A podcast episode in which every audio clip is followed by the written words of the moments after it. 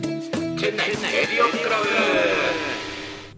わらっかむ農場上ですワナカム DJK ですどうもハッシーですはいこの番組は南インドのチェン内在住でラーメン屋そして日本では構成作家の農場上と DJK そしてハッシーがチェン内やインドの情報を発信していくインド初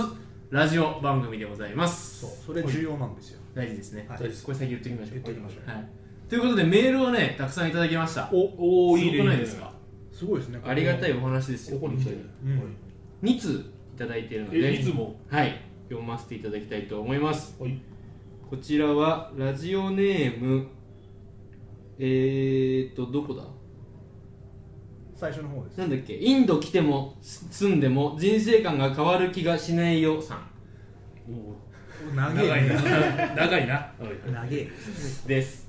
はいえーチェンナイラジオクラブオンチューおジョーさんハッシーさん DJK さんはじめましてかっこ実際にはどこかでお会いしてますがてんてんてんチェン内在住基本チェン内の日本人暇でしょの一人でサイレントリスナーのインド来ても住んでも人生観が変わる気がしないよと申しますおもうサイレントリスナーじゃなくなりましたなくなりましたねありがとうございますいつも楽しく拝聴しております私は駐在員の帯同ですので週末だけでなく平日も暇ですおーおーおいこちらのポッドキャストが始まり一つ楽しみが増えたと喜んでおりますお嬉しいですねありがたいですねところで先日2回にわたり秋山さんの放送がありましたが、はいはいははいいこれも実際3回ありましたねあれですねはいえー終わりもう終わりという気がしており次の秋山さんの放送予定を教えていただきたくメールさせていただきましたななるるほほかっこ簡単に言えば最速ですとどああ嬉しいじゃないですかチェン内あるある空港編の続きはいつなのよあとかあっこ怒りど怒りか怒ってますクレームですねクレームが来ました ねあるあるネタは在住者には当たり前のことかもしれませんが日本で聞いている友人には物足りないようですあこおおじゃあ日本でも聞いていただいてるんですれねは嬉しいですねなるほど秋山さんならではの経験や秋山さんの経験も聞きたいですはいはい皆様ご多忙とは思いますがよろしくお願いしますいやもう準レギュラーでいいじゃんおごめんなさい準レギュラーの枠はもうハッシーが埋めてる申し訳ないですなるほどなるほど追記おまけおあはいチェンナイいい話聞きましたおおーついにはい近所のドローカルのドローカルの八百屋さんで買い物をするとほぼ毎回ゴルピー未満を切り捨ててくれますおおとおたまったお金でたい立ち飲みチャイを20杯以上飲める計算になったとお八百屋のおじちゃんいつも何ドリおしまいいやなかなかやっぱ八百屋のゴルピエチャイを飲んでるっていうその話だけでもかなりいい話ですもん ねそもそもそうですね僕らにとってのゴルピーなんて本当にもうすはした金じゃないですかはいはいははいいはい彼らただ彼らにとっては大事なはずなんですようんまあそうだねそれを彼らは結構、んもういいよいつも来てくれてるからいいよっつってうんやってくれたりするっていう、ねこれはね結構意外にタミル人いや八百屋ですよね、うん本当に日本の八日百本屋日本の八百屋だ確かにまあどういうふうにねあの伝票切ってるかっていうのはちょっと気になりますけ ど、ね、絶対って貨幣貨幣価値20倍とかって言うじゃないですか、うんこうこうなるほどはいそうすると20倍だといくらですかえーゴルピーだからにに100円100円100ルーピーだから150円とか150円ぐねらい日本で150円ってなかなかないですよなかなか値引きしにくいそれは、それはないですよね特にコンビニみたいなところで慣れちゃってるとう、んうんうん確かにいい話ですねいい話ねはいありがとうござあいます人りがとうござい生観人生観さんはい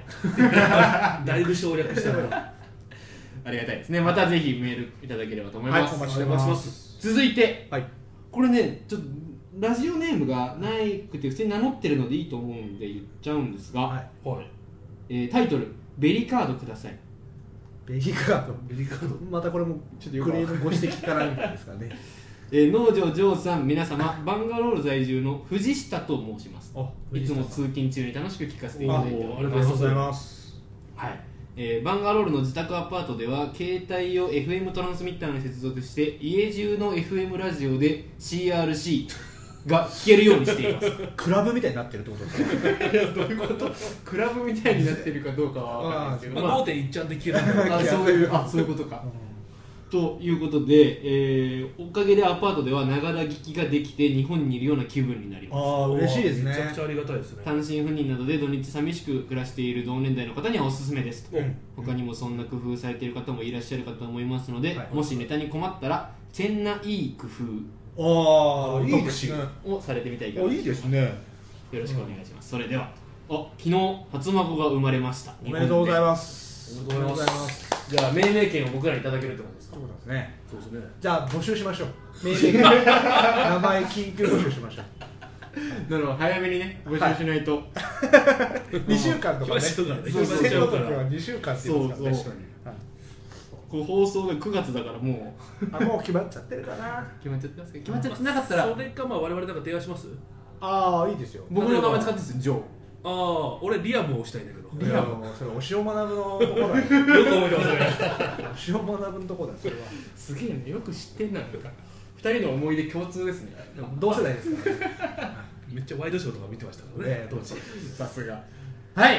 前置き長くなりましたけれども、はいはいあこの番組でラジオこの番ラジオではあの皆さんからのね、はいメールお待ちしてますので、はいぜひぜひ本当ねもう何でも思ったことでもね、はい厳しいお言葉でも、はねい何でも OK ですお願いしますアはいドレスお願いします、えーアドレスはチェンナイラジオクラブアットマーク Gmail.com チェンナイレディオクラブアットマーク Gmail.com ですはい、よろしくお願おいしま待ちしすておりまお待ちしすてますということで本日はゲストの方にお越しいただいております、はいはい大変お待たせしました、はいインドで働く日本人の中で12を争う面白い生き方をしている人とおお誰ですかご紹介しますはい満を持しての登場はいアキベイの秋元社長ですようこそようここんにちは、秋元です。よろしくおお願いしますよろしくお願いします。そもうずもうずっと出てき出ていただきたい私は個人的に思ってましたそうですやっとやっとはまあ僕としてはいつでも積もれるのでいまあまあまあまあ、まあ、困ったら来てもらおうとなるほ思ってどたんですけどってことはもうちょっとゲストに困り始めたっていうぐらいでいいですかそういうわけで。そうだはい、ありがとうございます。なんかやっと来てもらいましたいややっとですよいやそうですねはいなんかいろいろね聞きたいことあると思うのでもおう二たくさ人んです僕はねもうほぼ知っちゃってるので はいはい二人の気になったことをどんどん聞いていただきたいなとはいはいはいはいはいはいちなみに秋元さんは、えーラーメン屋を開く前はいは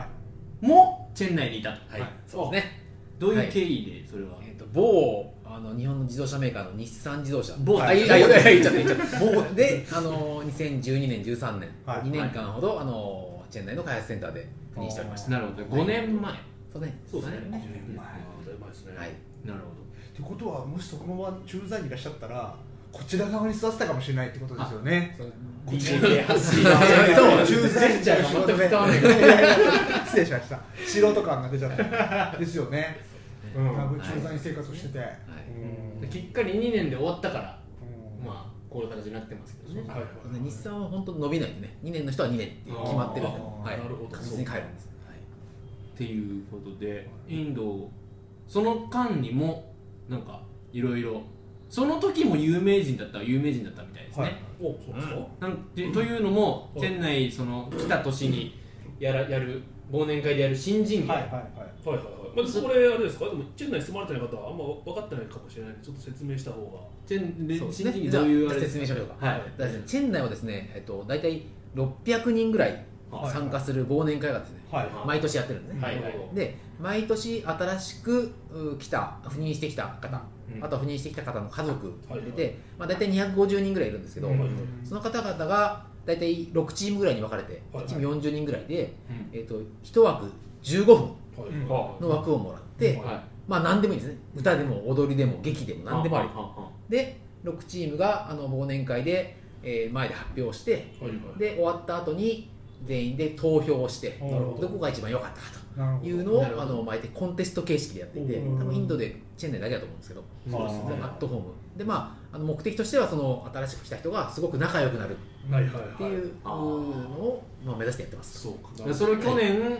K さんは経験したとはいおかげさまで仲良くなりましたあもうねめちゃくちゃ長くなりましたよ確かにねそうすすごごいいよよねは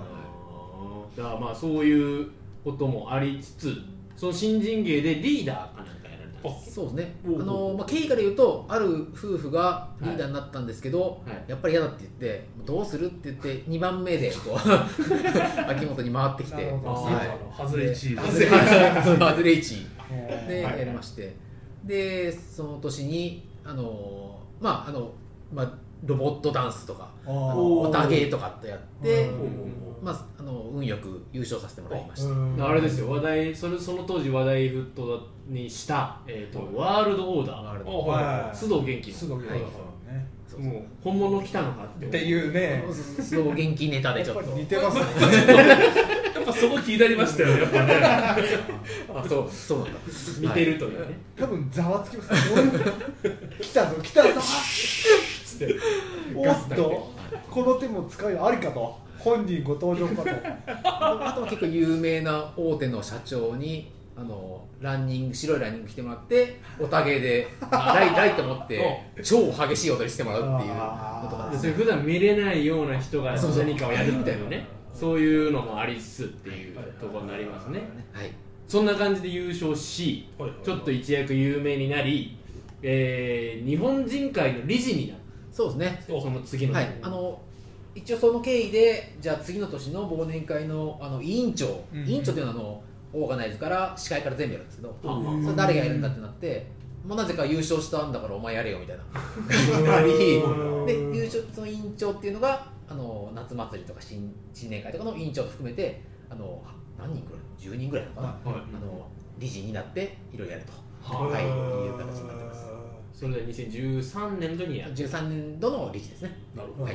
でも役員ですもんねチェン内のもう役員になるあーチェンチェン内株式会社チェン内じゃチェン内のの取締役なんですよねもう神セブンだよね神セブンかそう神天ぐらいなの神天はい MAA48 の MA48 そうそうそういう感じでおおその時期になんと K さん多分もうインドにいらっしゃったからご存知はいかもしれないですけど、まさかのインドに今の天皇陛下そうそして天皇皇后両陛下がそうですねご来院されるとそうはいされたとそうですねは今日本人会的にはざわつくわけですいねもちろんもその時ちろんですねでデリーに行ってうんその後チェンネルに来てそうですそうですそうですはいはいお越しいただいた時にそうでなすんとそのお茶会そうですねお茶会がうんあの、はい、にホテルでありますまさかの呼ばれるというもうー実はあの天皇陛下と皇后様はえ皇太子皇太子妃の時に一度インインドに来たことがあって、はへーただ天皇陛下としてインドに来るのは多分初めて歴史上初めて、いうんはあそういうのが平成の時代にねうんはい、であのあるタージホテルっていう、まあ、大きなホテルの,、はいはいはいはいあのパーティーホールのところに、はいはいえーでお茶会をやるということで、うんその時の理事その前年度とその年の理事ですうね、はいはいはいが、うんまあ、何人ぐらいかなあとはチェンナイだけじゃなくて、まあ、何か所かのはいはいそういう,、まあ南インドそうね、南インドの方が呼んでいいただいて、なるほどはいうん話そうお話しするお話しするお話をする機会があるという。なるほど日本人でも何百人ぐらいしかいないです多まあまあこれちょっとこればっかりでお金積んでもできないんでねあまあできないですよね分お話しさせだからよくね金メダリストかなんかがねまあねよくあこの園遊会園遊会はいねそうお言葉頂戴しまうしたそうみそたいなうそうねそうですよねそれはもう特に何もしてないのはにいはいそうそう十分だよ功績は十分だよ理事ってなかなか大変な 仕事の他に運力そうタイミングですもんだってそうねねそうそうその今年年だね理事やったってダメなんだ持っそうそてうそう持ってたそうねそうかもしれないっていうでそれが2013年ですか13年の11月の末ですねだはいから私もですね、まあ、インド仕事に関わり出したのが2014年から仕事に関わり出して、はいで当時2014年にですね、まあ、出張でインド来るチェンナイ来る機会がありまして、はいでまあその時ですね、まあ、ちょっと我が社は、まあまあ、運がいいというかですね、まあ、ちょっと、まあ、運がいいことにですね、まあ、常夜堂はタージコロマンデルだったんですよおうねおうおうおうでまあ朝飯を食ってるとですね、まあ、そのホテルのスタッフがい日本語を喋ってくるわけですよ、はなんで喋れるんだっていうと、まあ、去年ねそのジャパンのね、はいエンペラーが来たとエンペラーが来たはいなるほどと、このホテルに来たのかと、で俺もここに泊まってるぞ と、ちょっと僕は当時のあれですね、インド出張に来た頃をちょっと思い出しますね、今のタージコロマンデルの話を聞くと。タージコロマンデルにもお泊まりになられてたっていうねあーですねそこで日本人会もだって忘年会やったりそうでしすてます今年はねまああ今年ははい2016年度はね当時だったんですか。そでうそう僕が委員長やった時はあのー ITC グランドチョーラあっていうー七つ星ホテルっていう自称はいどんな星があるんだっていうことをやって、まあ、その時は、まあ、あの超大赤字を出してですねあえーえいん4ラックぐらい赤字を出し40万ルピーですね40万ルピーはいでもその時に入れて80万円ぐらい赤字出して多分その時だけなんですよ赤字出したの赤字ってどうしたら出たんですあかの開業費が開業費が高かったそうですねで初めてそそれに、高いにもかかわらず、やっぱ人があんま集まらなかったってこといやいやそんなことなくて違うんですかあのもうそれまでずっと芦屋のホテルっていうところでやってて、はいはい地元ちょっとローカルで、はいはいうん人数も増えてきたんで今年はちょっと気合い入れてでかいところなやるほどろうねなるほって言ったどら思ったよりもお金がかかっちゃってえーそれ最初に分かる事前に交渉しなかったのかってのはちょっと思いますけどね今後のアキベイのネタにつながるようなすみませんなんですけ赤ど字好きみたいになってますけどそういうまあまあそういうこともあったりしたんですよね。でそんで一応えっと1500人ぐらい入れるば枠を取って、まあ600人ぐらいでやってっていあう。ーはいはいやりましたね3分の1ぐらいのスペースでやるんですそようなねる。ほどでもそう考えて今のチェン内の忘年会の歴史を知る数少ない、ああそうですよねもうその当時のいわゆる失敗苦労された話とかを知ってる人って多分もうほとんどいらっしゃらないんで、ね本当にいなかったのにまた帰ってきてるっていう。ねこれ当時の理事の方で今まだ残ってらっしゃる方とかまだいらっしゃるんですか全く誰もいないですね。あもはうあ本当ですいね理事の方はもうゼロかまあ、先日ラジオに出た秋山さんが、まあ、理事じゃないですけど、あーその頃のことを少し知っているなるほど2013年の新人芸のあの参加者なので秋山さあんー僕が司会してる時に秋山さんは何かしらやってたとなるほどはい、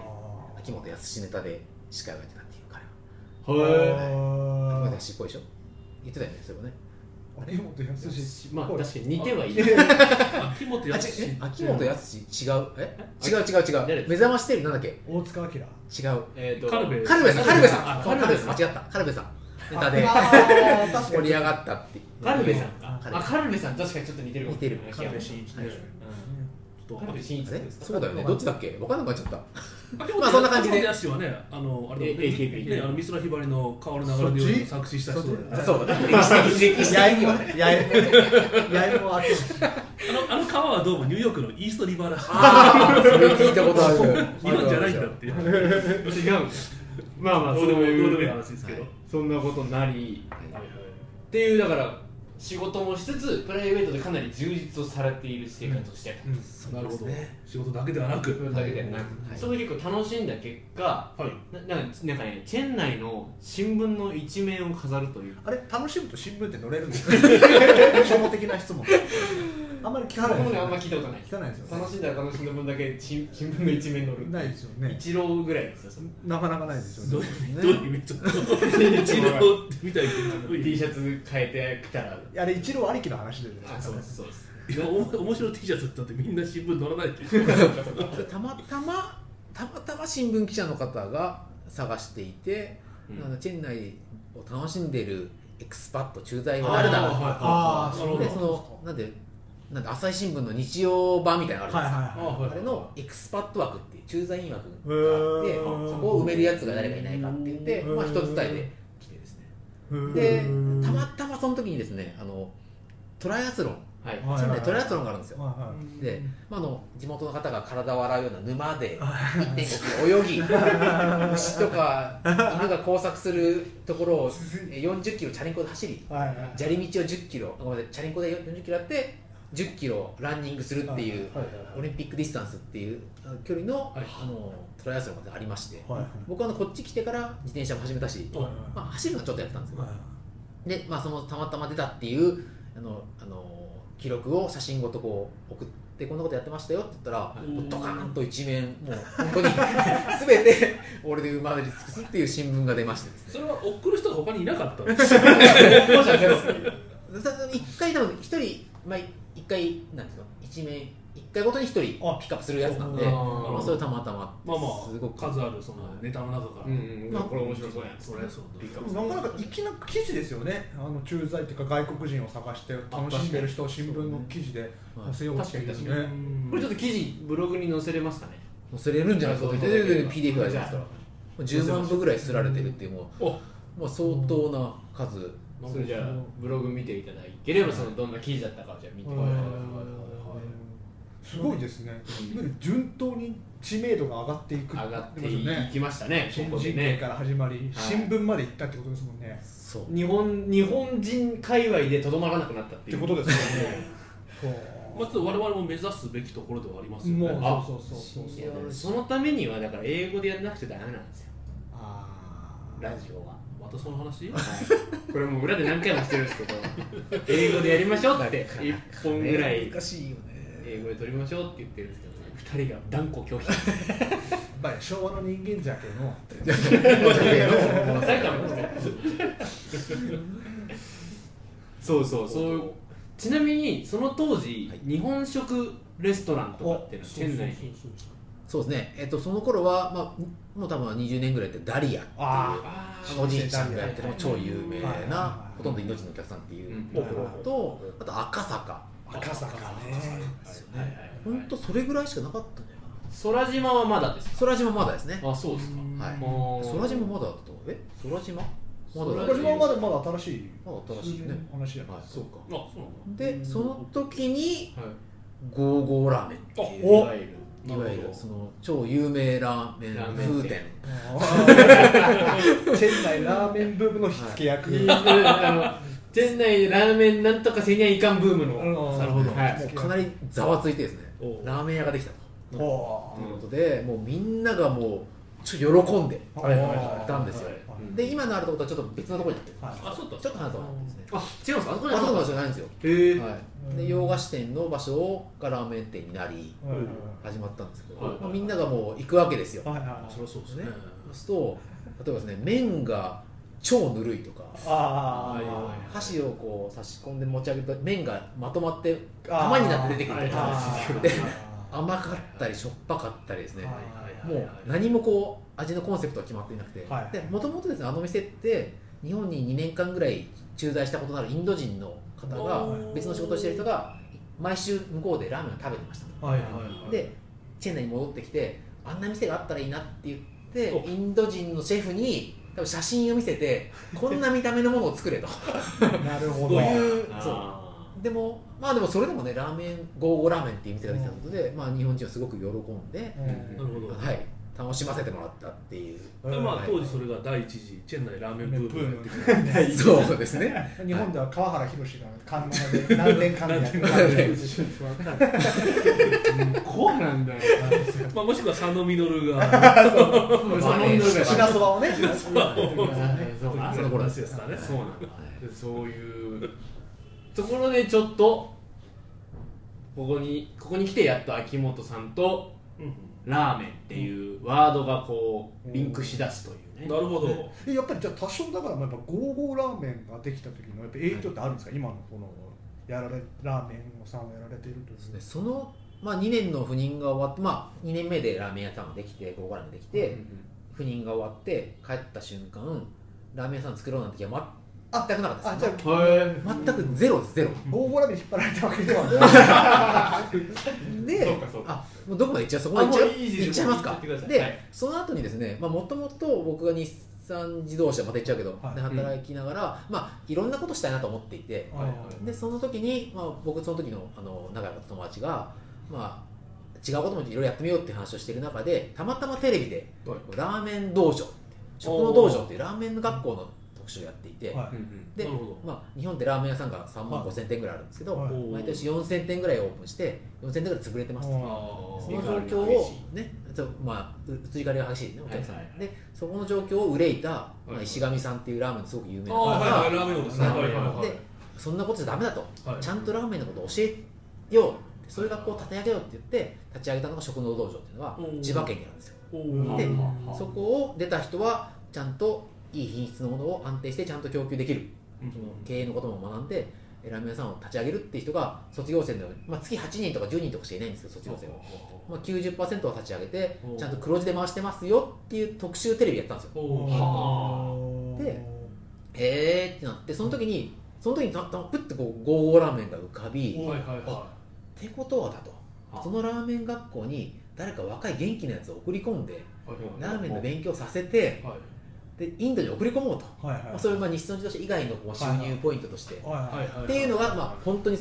きっかけですねなるほどはいまあ、ちょっとチェンナイですかからゴーゴーラーメンとねだけだとやっぱコンペティターとしてはかなり もう、ま、マリオでいうところ一の一位ぐらいそうですね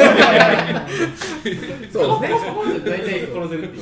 言ってだからそこに一つこうちゃんとしたのを持ってくればいいんじゃないかとなるほどでその頃タイとかうインドネシアとかシンガポールとかはいではいラーメンブームが起こってたわけですよあなるほどでそこにこうインドでラーメン屋さんアジアこれすげえんじゃねえのとはいはいはアいイデアが浮かびじゃあそう送り込もうって言ったんですけど結局そのインドの厳しさ、はいまあ、皆さんこちらにしては分かってると思うんですけど、はい体力的にも精神的にも、ねはい相当厳しいと、はいこうでもやっぱこう自分の責任を持ってやらないで若いのが言ってもまあ潰れちゃうだろうなということで、一旦諦めたんですようんあでもう立ち消えになってはいはいやめようと思ったんですけどただこうでもなインドで14億人もいる国ではいラーメン屋さんないんだよなと、ね、ああまあそうですゼよロねゼロなのうん1個もないと、うんそこに一番手でチャレンジするってこう、ね、その時僕42だったんですけど、はいはいこの一生のうちこんなチャンスないかなとうん面白いことやってみたいなと思ったのがまあですねまあ10月ぐらいだったんですけど、なるほど、はいはいいやそう思い出すと止まらないわけですよこあれはちちなみにょっと何の開発されてたんでしたっけ日産ではあのブレーキブレーキのブ発レー動キされているんですなんがてことはねが全然止まんないと止まんないそ 自の時分の全ブ然レーキ止まんがない壊れちゃってたっていうまあね ネタですけ どなるほど今となってはうんはいじゃあ別にもともとビジネスをどっかでやりたいという願望はお持ちだったそうですねだからまあその頃で言うと例えばそのエンジニア向けの英語のプレゼンテーションパワーポイントを200ページぐらい作ってインターネットを通して売ってみたりとかおーちょっとお金借りてアパート建ててみたりとかうんまあそういうちょっとそのいろんなことをやってみたいなと思なるほどってましたへ日ー産が別にあのた仕事楽しかったしはいはいすごく満足はしてたんですけどまあそれ以外のこともなんか挑戦したいなとはずっと思っていたんですよねもうそれは若い頃からもうずっとやっぱお持ちだったんですそうですねはいうんはいこれもそういう専門学校あるんですねあるそうあるんですまあ、で最近あのねあのお寿司屋さんとかもなんか話そうしてですねますもんねで京都のねあの、えーミシュラン取ってる寿司屋さんうんはうんうんうん寿司学校で3か月やった人だけでそうですね立ち上げてミシュラン取ってるっていうね修行に10年とかいらないっていう堀堀江さんがかなりこうねそうですねえ言ってーたやつですねデッチデッチ暴行いるのかみたいなでちずょっっととやっ問てま題す問題って提言したってやつが最近ありましたよね、 はいはいでそのラーメン屋の食の道場何何週間2週間2週間だけ十何回ぐらい10回ぐ泊らまいり込みですあもう裏にあのドミトリーがあってあなるほど厨房があってでも朝から晩までうーんやるんですよ、ラーメンのね、そその僕の行った時は8人だったんですけど、はいはいはいまあ、鉄工所潰れたはいはいはい人とかいちょっとまあここっち系の方のはいはいはいあのおあの女子愛人なのかなるとほどなるかほどあの昔ラーメン屋やってたんだけど仕事がなくなっちゃったんでうんやっぱりやってみたくなったとかはいはいまあそういう方たちなわけですよみんな。はいはいそうするとなかなかじゃああれですよねそのサラリーマンってそれもねなかなか安定した日産自動車でその時まだ僕ね1週間最初に行って日産時代にはい有給取ってまあ今有給まあ有給やめてやめてからついでしかいたんですけど最初の1週間の時は日産自動車で今開発やってますって言うとざわつくわけですよはいでだってない何がしてんだお前みたいな、まあ、そういう雰囲気はあったんですけど、まあ、でも今でもすごく仲良しで皆さんこう九州だったりあ青森だったりでもうみんなやあそうですかはい、いろんなところでテレビで取り上げられたりして頑張ってるんであすごいそういうところに例えばちょっとこんなラーメン作りたいんだけどどうどうすうんするのとかね情報交換しながらやっていいまっすすねはい同級生同級同級同級生話でですすねはいいい話ですね上はもう60歳ぐらいの方だからもう下はもう本当に二十歳ぐらいなんですかはいら、へいや本そう面白いですよ切磋琢磨だよえできるそうですねはいえそこで習えるラーメンってのはもっと一通りなんか醤油からももうう全部ですねあなるほど全部そういうことですかで2週間の終わりに最後の、えっと、1日にですねあの自分がその2週間で作り上げたオリジナルのラーメンおをー一杯100円で近隣の方にあのはあ食べてもらって団地があるんですよそこにあフライヤーを配りに行ってはいはいはいであの100円食べてもらってフィードバックもらってはいはいその皆さんをこう前にして自分の思いをこんな経緯でこんなラーメンを作りました食べてくださいって言ってみんなが色を変えてくるんですよラーメンぬるいとかあー麺入れすぎだとかはいはい厳しいこと書いてもらって、まあ、そこを糧にこの旅が旅立っていくとねあでもそこであれですか勉強されて海外で活躍された方もいらっしゃるんですえかっとねカナダでかなり大成功してる方もいらっしゃいましたねあはいはいなるほあとどは今アメリカのサンフランシスコもいますし、うんはい、最近はちょっと中国人の方とも結構いるみたいであ逆にまあやっぱちょっと中国のラーメンとか違いますよ違いますねね日日本本の流のラーラーメメンっていうそうですねはい、今でもアメリカだったりカナダだったりもうすでにラーメン屋があるというかラーメンという文化が根付いているところうんンあまあそうねに挑戦をしてさらにそこで成功するっていうまあもうその成功する自体すごいですけどじゃない道を選んだっていうのを次週なぜあそうですよねそうですねいやまあまあそうですそようねそうそう来てしまって結果インドに来てしまった結果今どうなってんねんどういうプロセスでこの店建てたりとかしたんですかとかどんなのまがあいいでましたあかとかそういうねあ話とをねまあ苦労話もあるだろうしそうはいいうの聞いていきたいですそよのね辺を聞いていきたいと思いますのではい今週はちょっとこの辺でおあもう時終間わりですかはい、あもうあっという間ですねあっという間に、はい喋りたいこと喋れても大なる丈夫でほどねすか、あもうはいはいありがとうご ざいます緊張してますけど急に緊張しちゃっまさかあのブレーキの下りもまさかジョー君から振るっていうどうもありました忘れて ましたあのた ここ二人三脚なんでねということでまた次週お会いしたいと思います、それではさようならさようなら。